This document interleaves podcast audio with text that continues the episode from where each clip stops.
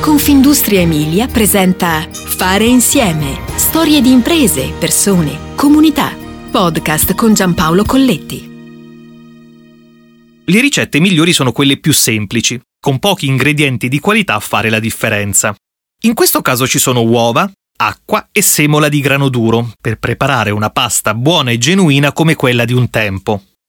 La ricetta è di Arrigo Andalini ed Eglettina Leotti, che nel secondo dopoguerra italiano decisero letteralmente di tenere le mani in pasta. Così questi due ragazzi emiliani, dopo anni di gavetta nello storico pastificio Barbieri di Cento, trasformarono il lavoro in passione e la passione in lavoro. Negli esordi c'è la loro piccola bottega artigianale di pasta fresca, che poi scala a mercati, interesse e fatturato. Nel 1956 nasce il pastificio Andalini Aleotti. Siamo nel centro storico di Cento, oggi 35.000 anime in provincia di Ferrara, una terra di confine, perché ad una ventina di chilometri c'è Bologna e ad una quarantina Modena. Tre province che rappresentano al meglio l'attenzione alla buona tavola. E allora torniamo al pastificio, impegnato a produrre con quegli elementi semplici, naturali, certificati. Attenzione alla tradizione e adozione di tecnologie innovative. Il tutto in un mix perfetto, come ogni ricetta vincente sa esserlo.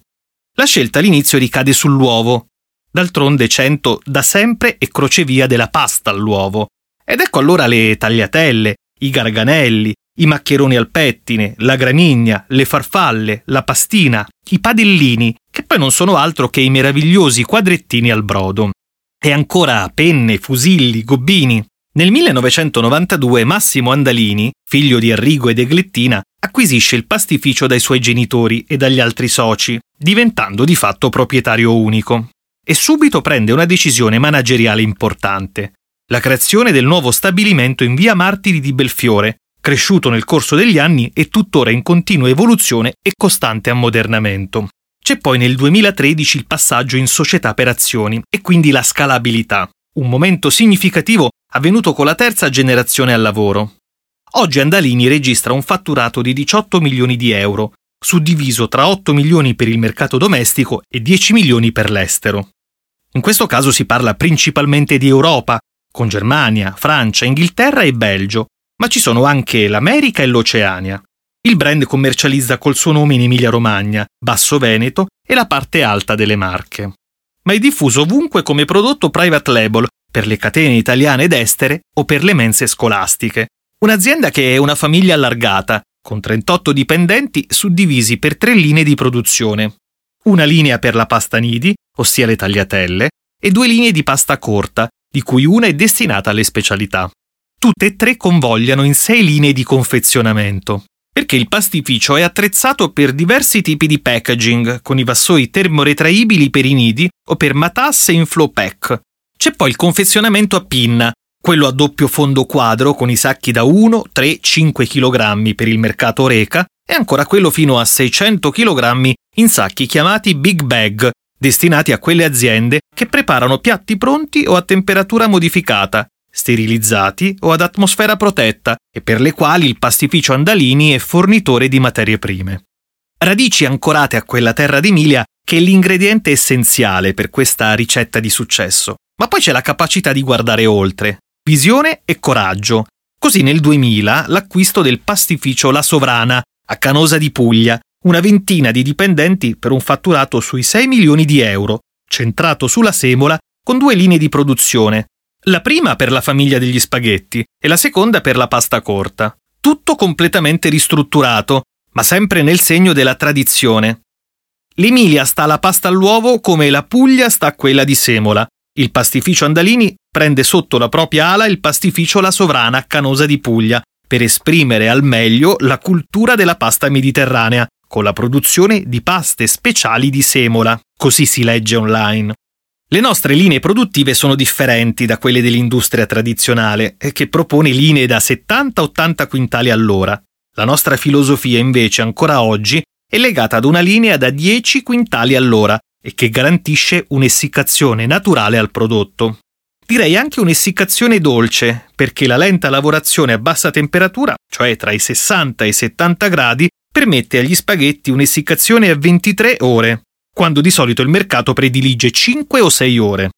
Ma in questo modo, cioè con il nostro metodo, la maglia glutinica che compone la pasta rimane distesa, l'amido tranquillo. Così con l'acqua bollente di cottura la pasta permane morbida e mantiene elasticità, sapore, profumo della materia prima.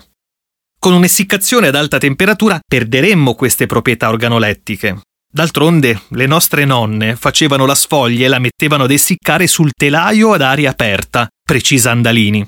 C'è poi un altro elemento che la dice lunga di quell'essere innovatori nella tradizione, pionieri nell'eccellenza, ed è la scelta dell'uovo biologico per lo stabilimento di Cento, mentre a Canosa si scommette sulla pasta biologica di semola. Siamo stati uno dei primi pastifici a fare pasta di semola e all'uovo, e ormai da più di 30 anni. È radicato nella nostra storia il sapore autentico della pasta all'uovo.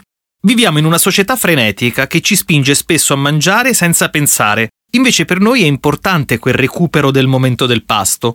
D'altronde siamo degli artigiani, attenti alla sicurezza di un'industria alimentare che evolve nel tempo, caratterizzata da controlli e salubrità, dice Andalini.